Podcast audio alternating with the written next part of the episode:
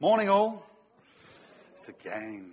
Um, we're going to look at, at uh, a story that uh, is recorded for us in John chapter 2, and it's uh, a story of uh, a miracle where something really ordinary encounters God, who is beyond ordinary, and that that encounters God is totally transformed. I think I've just summarized the message, so we could just stop for coffee if you like, because ultimately we're saying is that an encounter with God transforms everything. Everything and, and everyone. If you have an encounter with God, you will have just like a testimony, a testimony that people bring. And somebody, when they come and they ask for baptism, ah, baptism! It's amazing how we can fit that in. We are going to have a baptism service the last Sunday of October. I've been approached by two people asking for baptism. So we've looked into that and we have uh, had a few negotiations with some family who would like to be with us, and we're going for, I think it's the 28th, 28th of October. So, uh, baptism. When people come forward for baptism, when people say, do you know, I, have come into this place where I, I, I know Jesus, I love Jesus, I know how much He loves me, but I want to walk out in the fullness of all He's got for me, and therefore, when Jesus says, believe and be baptized, I believe I believe, and therefore I need to be baptized. It's partly an act of obedience, but it's also an act of encounter. It's when Jesus was baptized, as he came out of the water, the Spirit of God descended upon him like a dove. And at that point, he heard uh, his father's voice saying, This is my son in whom I'm well pleased. So the baptism isn't just a wet witness that we talk about. It's not just uh, proving something that's happened, but it's also an opportunity of encounter. Anyway, that's a little bit of a side. 28th of October is uh, baptism. Have you been baptized? There's a question. Have you been baptized? If you have been baptized, then we rejoice with you. If you have not been baptized and you know and love Jesus, then 28th of October, this will be an ideal opportunity for you to encounter God in a new way. The thing about it is, is usually what we have is we have testimonies. Testimonies at a baptism. And what we do with a testimony when somebody says, well, what is a testimony? A testimony is, uh, this is what I was like before. I had an encounter with God, how that happened, and how am I different afterwards? So the testimony talks about my past, my point of encounter with God, and into my present and onto the future, the difference it makes.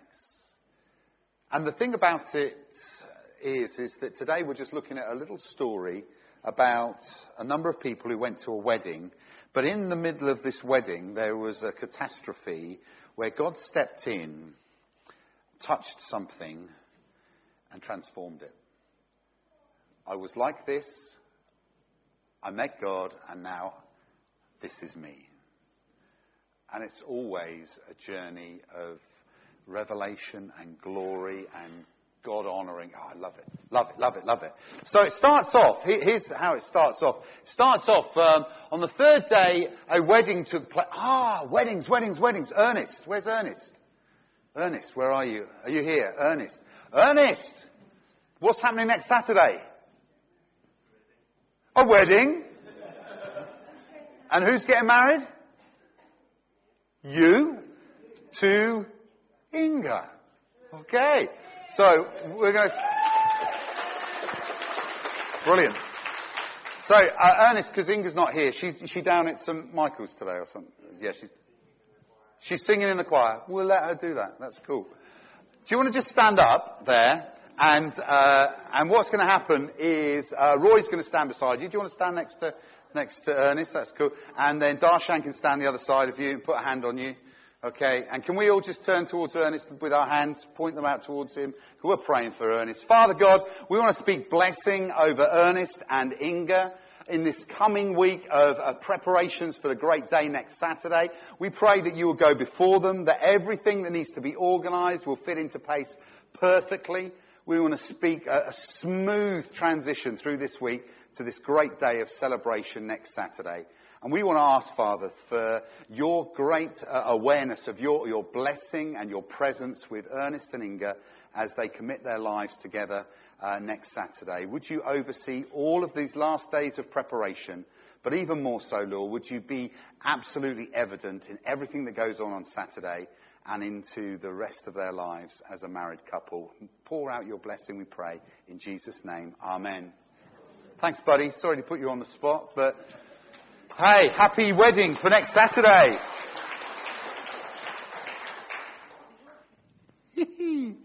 And, and if you're free, then do pop down, because by law, you can't not allow people to go to a wedding. Did you know that?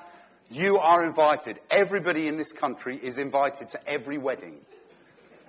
Do you know that? One of the rules that you have um, overseeing a wedding is that you're not allowed to lock doors. The reason being is there's a point in the service where the service leader says, does anybody know of any reason why this couple can't be married?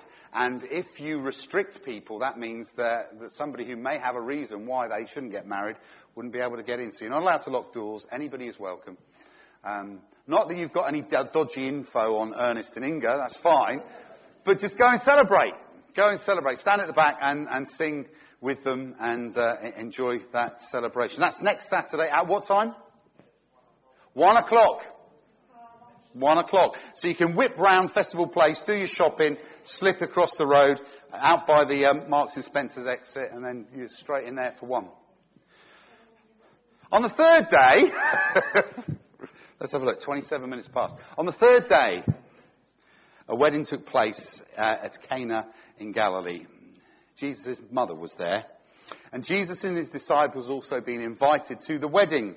When the wine uh, when the wine was gone, Jesus' mum said to him, they have no more wine. Dear woman, why do you involve me? Jesus replied, my time has not yet come. His mother said to the servants, do whatever he tells you. Nearby there stood six stone water jars, the kind used for the Jews for ceremonial washing, each holding from 20 to 30 gallons. Jesus said to the servants, fill the jars with water. So they filled them to the brim. Then he told them, Now draw some out and take it to the master of the banquet. They did so, and the master of the banquet tasted the water that had been turned into wine. He did not realize where it had come from, though the servants who had drawn the water knew. Then he called the bridegroom aside and said, Everybody brings out the choice wine first and then the cheaper wine after the guests have had too much to drink. But you have saved the best till now. This was the first of his miraculous signs that Jesus performed at Cana in Galilee. He thus revealed his glory, and his disciples put their faith in him. Do we all know that story? Okay, so it's very, very familiar. What, something happens on the third day. Anybody got any ideas what third day, why that could be significant? Say it loud. Resurrection. Resurrection. Do you remember Jesus died um, and he was placed in a tomb and then three days later he rose again. So what we've got here is we've got John. John, the beloved. John is the disciple who we read about in scripture who laid his head against Jesus' chest. He reclined against him. Uh, this is um, the disciple that spoke about himself as the one whom Jesus loved. So John, intimate with Jesus. And therefore, when he starts to write this story, he pulls out important aspects of Jesus' life on earth to make sure that the message, the good news of God's love, the gospel message, is extremely clear. Three days. Jesus is alive. He's, he's not died yet, but later on we will see that he does die. And after three days. Three days is a period of time that speaks about renewal. Three days is a period of time that talks about fresh beginnings.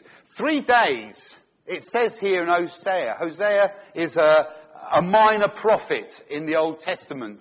It says, after two days he will revive us. On the third day he will restore us. that we might live in his presence. So there's a prophetic word that's going out that says after three days, life will never be the same again. Here it starts off with a story about a wedding. And in this wedding, the people who arrive, who are significant, arrive after three days. After three days, the people at the wedding celebration have no idea that they are in the presence of God. We are in His presence. They have no idea.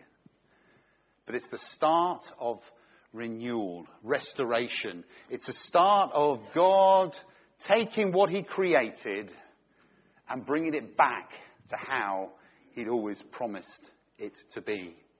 After three days, this took place in a place called Cana in Galilee. And I love this as well. It's, it's, it's quite interesting. It's the fact that in John's Gospel, between now chapter 2 and chapter 11, we have seven signs. Seven significant miracles. Seven encounters that speak of who Jesus is and the mission that he is here to fulfill. And here in chapter 2, we start off. This is the first. A first miracle. A first miracle that happens after three days. Oh, there's so many analogies that seem to fit together brilliantly here. Three days. Jesus turns up with his buddies and something miraculous starts to happen. Jesus turns up with, if you go back because the preceding chapter is chapter 1. And as you follow through the beginnings of chapter 1, you'll start to see that John paints a picture of Jesus gathering together those who are going to follow him. By this point in time, chapter 2, his disciples had grown to five. Five disciples plus Jesus, six. We might find some significance in that in a few moments' time. So Jesus turns up. Jesus turns up with his disciples. It's on the third day. The message of restoration, renewal has begun. Now, here's something as well. Ernest is really privileged because uh, the wedding that's taking place I don't know all of the ins and outs of the wedding, but I, I was involved in a wedding in the summer. And uh, one of the great things is that with Western weddings, the prominent person is the bride. Yeah? We get together, we all wait in a church, and the last person to arrive is the bride. And then we stand, and there's the groom is at the front, and he looks back and makes sure it's the right person and, and that sort of stuff. In Eastern culture, it's the other way around. The significant person here is the, is the groom. And the thing about it as well is the fact that it was down to the groom and his family to pay for everything. Which is why I'm so pleased I've got boys, but I'm also pleased that I'm living in the Western culture. Although I was thinking about that this week and, and working out um, the finances of a wedding of my son in the summer, and just stop for a moment and just say, God, you have been so good. You've put the right people in the right place at the right time. Somebody had a back garden big enough to put up a marquee that we got given by the church where Josh worked. We got chairs to go around tables that were bought off of eBay. And, uh, just to be a little bit, I mean, we're trying to be a little bit different, but also cheap. And uh, 100 chairs off of eBay uh, at £3 each, which worked out cheaper than you could actually hire the chairs. And, um, and then we were able to get rid of them afterwards as, as well. But actually, the thing about it is, when two people get together and two people commit their lives to one another in the presence of God, which I think is the most important thing, Jesus being invited, everything just comes together smoothly. I've married people. I've married people in some really interesting places. I've married people on the top of uh, Beachy Head, near Eastbourne, out on the cliffs. They wanted to get closer because they wanted wedding photographs, have the ceremony with the uh, lighthouse in the background. But I have this sort of thing that happens inside of me. I think it's this, um, it's a God-given, I want to live sense. And I don't like getting too close to the edge of things. It's uh, one of those things. So I don't, I don't like going to the edge. But we, I've done that. I've done, I've done weddings in pubs. There's a, a, couple who, who met together in a local pub and they wanted to get married in that place because it's a place of significance for them. It, it doesn't actually matter where people get married, but the important thing is that you invite Jesus to the wedding, just as it happens here. Because when Jesus is at the wedding, something significantly spectacular happens. It's not just about promises to one another, it's about a God honoring covenant in the presence of God Himself. Cool. I love weddings. Here's a wedding going on. Jesus has come to this wedding. He's brought his disciples. There's a problem. Within a few moments, there is a problem. The problem is when the wine had gone, the wine has now disappeared. And, you know, for most people at, at, in the East 2,000 years ago, pretty much as in the West today, the, the importance of a good time revolved around the fact that well, there was wine. I've been to a number of weddings where people didn't have wine. And, I think the really important thing to remember is you don't need to have alcohol, as it were, but you need to have joy. And one of the things the, the Eastern weddings is that I've seen so often is there is so much joy and excitement. And in this situation, Part of that may have come from the fact that uh, people were drinking. But the wine has now gone. And I do wonder to myself how significant that the wine has now disappeared with Jesus and his disciples turning up. I wonder if those six coming into the celebration that may have been going for a few days already, those six turning up, that's it. We're done. We're out of wine. Which may have been the reason why Mary decides, that's Jesus' mother, that she is going to step in. Because one wonders for a moment, why, why the significance of Mary? Maybe this wedding was the wedding of one of his brothers or sisters. We read about them later on in Scripture. Maybe this is a family wedding. This is why Mary has stepped in. It seems that it's her role, her responsibility so she goes to her eldest and says to him something very simple. We have no more wine. Look what happens next though. Jesus makes it very, very clear that this is not the time. Uh, this is the perfect time. Actually, this is the perfect time, Jesus, says Mary, maybe. We've got no wine, and therefore I'm telling you about it. But he turns it around and says, look, this is not my time. You see, for Mary, Jesus has now left home. He, she may have picked up that in the previous chapter, Jesus has had an encounter with John the Baptist. He's been baptized. She may have heard the rumors of what happened in the water and thought, this is it. My son. The words that I learned when angels visited me when people at the temple spoke to me about my son, maybe this is the time when it all comes to fruition. This is the time where the words of the Messiah being spoken about my Jesus are going to become a reality. So Jesus is there. And Mary goes up to him and says to him, We have no more wine.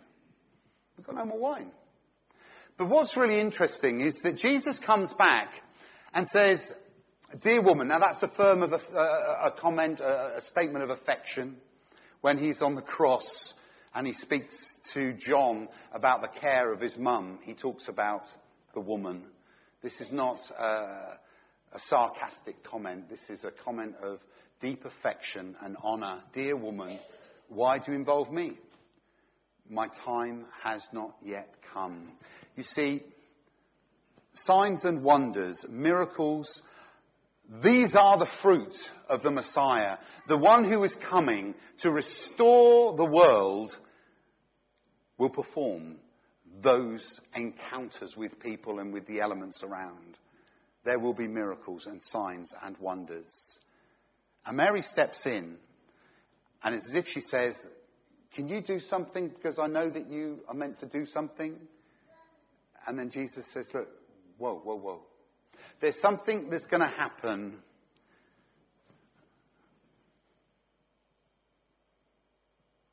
That's going to completely transform the whole of the world. But it's not turning water into wine. It's when I give myself upon a cross. That's when it's all going to turn around. Today, today's not the day. Yet here, she believes that she has a right as the mum to say to her son, Can you help? Can you help me out? And I love the beautiful way that there's no conversation and debating going on, but Mary just turns to the, the, the, the servants and just says, it's really simple, doesn't he? Just do whatever he says. Just do whatever Jesus says. In our Bible studies, in our life groups, what we're doing is we're looking at a model, a way of reading scripture that allows God to speak to us as individuals. There's going to be things that are going to come out of God's word as we spend time in life groups and we look at familiar passages that one will see one thing and somebody else will see something else. But the really important thing is that you do whatever he tells you. When it's highlighted, do it. You know, sometimes God might just put his finger on something and say, it's about time you stopped doing that.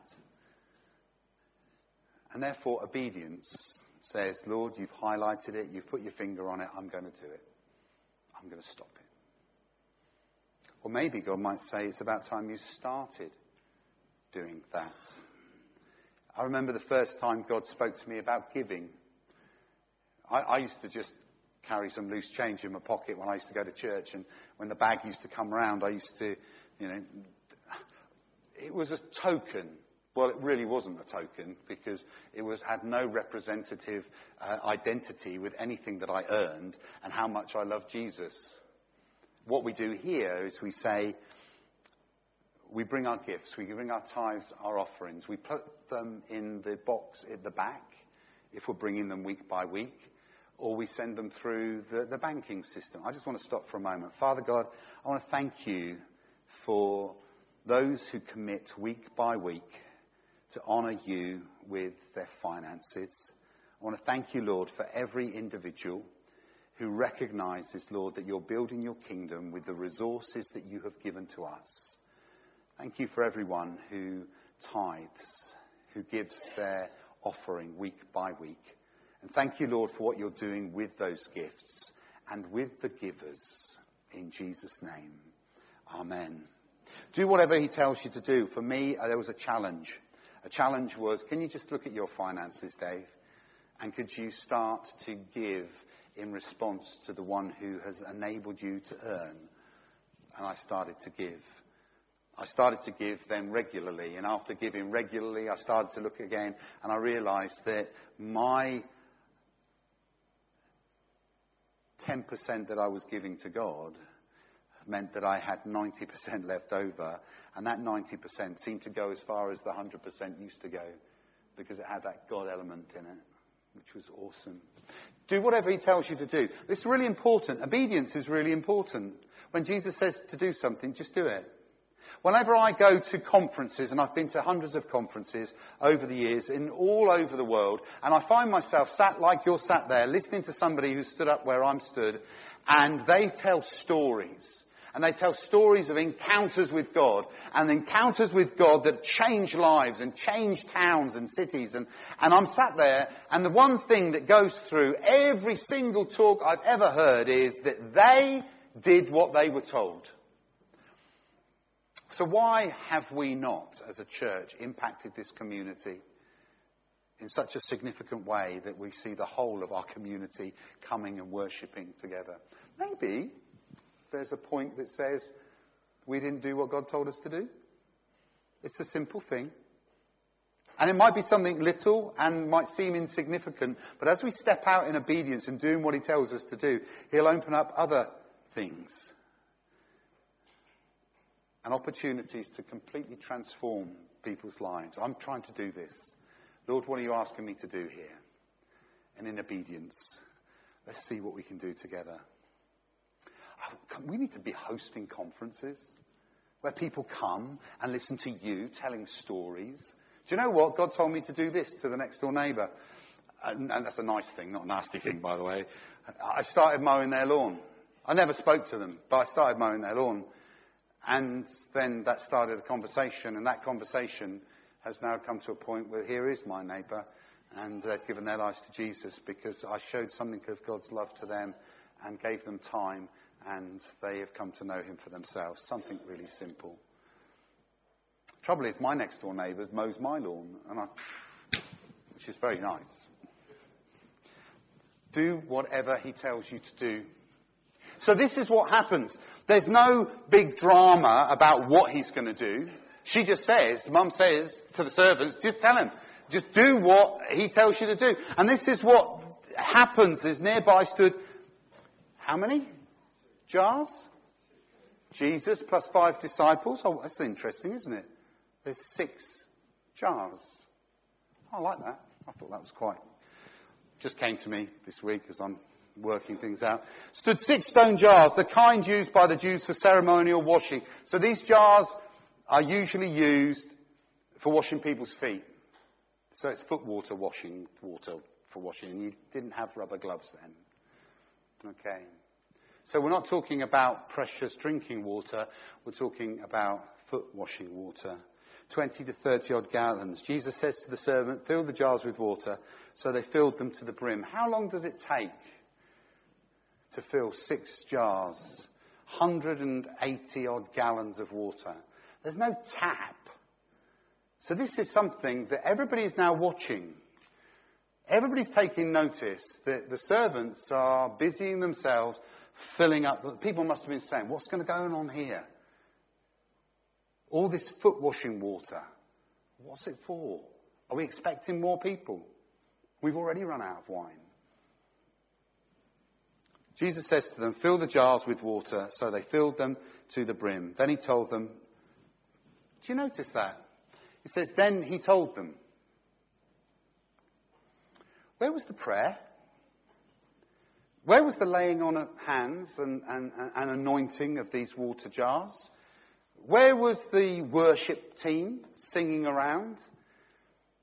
You see, what I love about this story is something natural and normal becomes supernatural just because of God's presence. You don't have to big it up in any way, shape or form. God wants to heal, so we don't have to be a big and elaborate about praying for healing. We just pray because we believe God wants to heal. God wants to set people free from demonic influence, so we don't have to shout and scream. We just come very simply and speak to that which has no right to be inside someone to come out. And here in a situation, just fill it up. Do what I say. And the thing about it is, when we start to do what God says, miracles just happen. Here's a miracle happening. No big fanfare. Do this job, and then this is what you need to do. Draw some out and take it to the master of the banquet. Here's one of those really interesting things. It's the point when we say, uh, hang about. I know what I've just put in that jar, and you're now asking me to take it out and take it to the master of ceremonies. This could be a little bit embarrassing. Do you know, sometimes that's what Jesus does. He puts us to a place where we might feel a little bit embarrassed about doing what he's telling us to do. I remember my first uh, meeting with our friends from America, and, and, Dan, I said to him, Would you give me a prophetic word? And the word that he gave me was bear. He said, When I saw you and I started praying for you, the picture that I had was of a bear. And I'm thinking, as you've heard here before, you know, that's a grizzly bear, powerful, you know, bear. And he says, No, teddy bear. So there's, there's Dan. He's about five foot there-ish and never met me before. I'm a big Brit and he's telling me that God's telling me through him that I'm a teddy bear. But actually, how that worked out and the meaning of that was so personal and poignant to me. It was absolutely fantastic. Sometimes God asks you to do something really bonkers. But you know, when you do it, when you speak that word, when something drops into your mind and you think, this isn't for me, I'm going to deliver this to someone else, and God says, do it, it might seem bizarre. But actually, those little steps of faith open up amazing opportunities for encounter. So do it. Just do this. Fill it to the top and take it to the master of the banquet. And there we've got that obedience. Yes, they did it. And the master of the banquet, he tastes the water that had been turned into wine. He didn't realize where it had come from, though the servants who'd drawn the water knew. Then he called the bridegroom aside. So this is a, an amazing situation. It wasn't expected. I want to call the main man who this is all about, and then I want to praise him and acknowledge to him that he's done something amazing. What you've done is you've saved the very, very best. The very, very best. And, and you see, that's the way that God works. When he touches things, he doesn't make it that'll do. He makes it excessively good. When God comes into our lives, when we invite Jesus to be part of our lives, He doesn't just give us a bit of a buff up. We get the complete refurbishment. Engine, all the parts, respray the works. He, he doesn't hold back. He gives us always the very, very best. When we offer ourselves to God and we say, Lord, would you have your way in us? He transforms. That's what he does, and that's what he loves to do. And the thing about it is, you see, I, I, love the way that so many of the miracles that we read about are deemed as natural. Something's happened in the, in the natural. What we've got is water. Here's water in a jar. And it's now turned into wine. Well, you see, that's a, a natural process, you see, because when the rains fall down upon the fields of the vineyard, that water goes into the soil. That soil holds the water that is holding together the roots of the vines. The vines drink the water. The water is part of the nutrient carrying capabilities of the plant. And then that plant produces grapes. We pick the grapes and the grapes put into a thing where they get trampled on, and then there's the natural yeasts on the outside of the grape which start it to ferment. So what you have is something called a natural process from water into wine. It's water encountering a plant, the plant growing, producing fruit, that fruit harvested, which is then able to be made into wine. It's how God works. And what happens is miracles are I always see them as speeding up of natural processes. The Bible tells us that when we get to heaven, there's going to be no more sickness, no more pain, no more tears.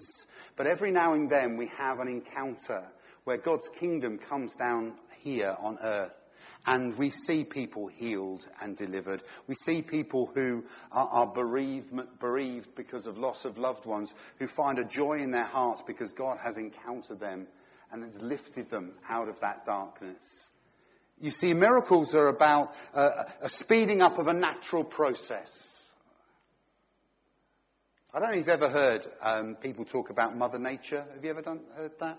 People talk about, you know, how everything was created and how Mother Na- how wonderful Mother Nature is. Which is one of those bonkers things that I always find because um, it's like talking to somebody and saying, looking at your back garden. I talked about my back garden last week. Some people put on gloves. There you go. Let's link it to the children's talk. Some people put on gloves. They put on gloves as they're digging over the garden. And once the job has been finished and the garden's looking amazing, and somebody comes round, uh, and then they say, oh, look what Mother Nature's done. And it's almost like saying that the, the gloves have done it on their own. Whereas the reality is that the gloves are being worn by the Creator. What happens when we are involved in people encountering God and miracles happening? He, he clothes himself with us he, he puts us on, it seems, like a glove, and then he works out his natural processes as he touches and transforms life. The greatest miracles are those miracles when people who are lost and in darkness come to a place of knowing Jesus, the love that God has for them, and brings them into new life as a new creation. And he gives us the opportunity of being part of that. But what he does is he takes the natural, like a glove, and places it over himself. We are used like our gloves. Here is a situation where I believe the natural is just being speeded up. We have a speeding up, but we also see around us where God just touches and the nature and the natural around us with Him involved in the core, transforms. Last few moments. Best wine. This is the first of how many? Seven. Seven between now and chapter 11 of John. The first of the miraculous signs that Jesus performed in Cana in Galilee. He thus revealed his glory, and his disciples put their faith in him. This comes to the point, really, which is the, the closing thought of this morning. Picking out three things. Three things. First of all, this miracle, this turning of water into wine, is a sign. A miraculous sign. What do signs do? Signs point to places. You find yourself where you want to be quicker if you follow a sign, we dropped our son off at university yesterday and we were so pleased that there were loads of signs off of the main road saying campus is this way, block is this way. And then what was even better, when we get to the block, there's somebody stood there with a map saying, look, you need to go here, here, and here. We find our final destination by following the signs. The signs here are, uh, it's the first sign of clearly showing that Jesus is who he says he is. This is God's Son. The first of his miraculous signs. It was an act that pointed to who he was. Signs are really important. And you know, God drops signs into our life day by day that we walk past or we ignore. And my prayer is as we spend time in these, this journey of looking at Jesus, we will be more aware of the signs of Jesus at work in our life and in the life of people around us. First thing to notice about this story, it's a sign. It's pointing somewhere. It's not all about that we must turn water into wine because that would put the, uh, the wine industry out of business instantly. But it's a sign that says in this situation, God's here and he is at work. The second thing to come out of this is it reveals his glory. He thus revealed, it says, his, his glory. Now, go back a chapter, and this is what it says about God's glory. It says this, the Word became flesh and made his dwelling amongst us. We have seen his glory, the glory of the one and only, who came from the Father, full of grace and truth. There is, this shows Jesus' glory, revealing God's glory. Grace and truth come out of this. Where's the grace? Six people turn up at a wedding.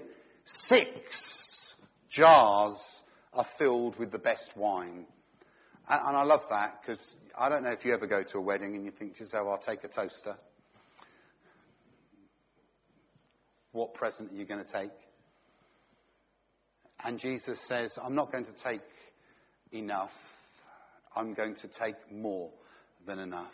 That's God's grace. He always gives more than enough. Abundance. Excessive. He is so excessive towards us. So we have this amazing, glorious grace being shown here. And then the truth that comes out. The truth. He is the one who's in charge of nature. He is the one who's got the hand inside the glove. The truth is that I'm above it all. I'm above it all. I am Almighty God. Grace, the abundance flowing, and the recognition of here I am. God is here. And then the last point that comes out very, very clearly is the fact that the disciples put their faith in him. It's a funny thing, isn't it? They encountered him. John the Baptist baptized him. He invited them to follow him, and they were following him. So we've got five on a journey that have come along, and now they're at a wedding, and here they see something amazing, and they put their faith in him.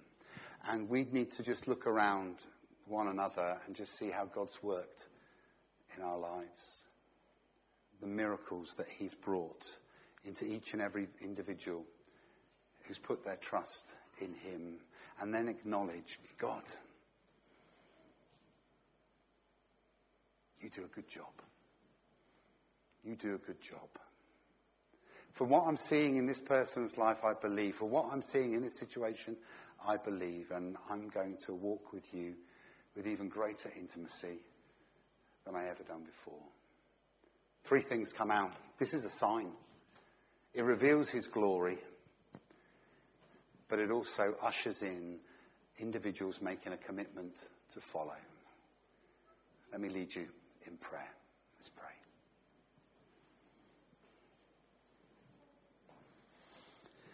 Thank you, Father, for this brief look at this simple event a day in Galilee, a wedding, place where there was such fun, excitement, promise. And you transformed it. Help us, Lord, to find in this story the meaning for our own lives.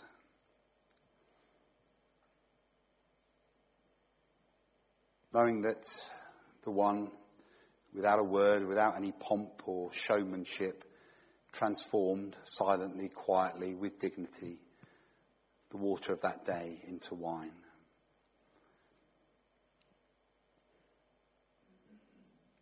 Thank you, Lord, that you take our ordinary, everyday lives and transform them, making them rich, full of body, tasty. We thank you that you're in the business of transformation. And we say, Will you do that? As we do what you tell us to do, as we are aware of what you're leading us into, would you bring about that transformation that ultimately, Lord, that we look more like you? In Jesus' name, amen.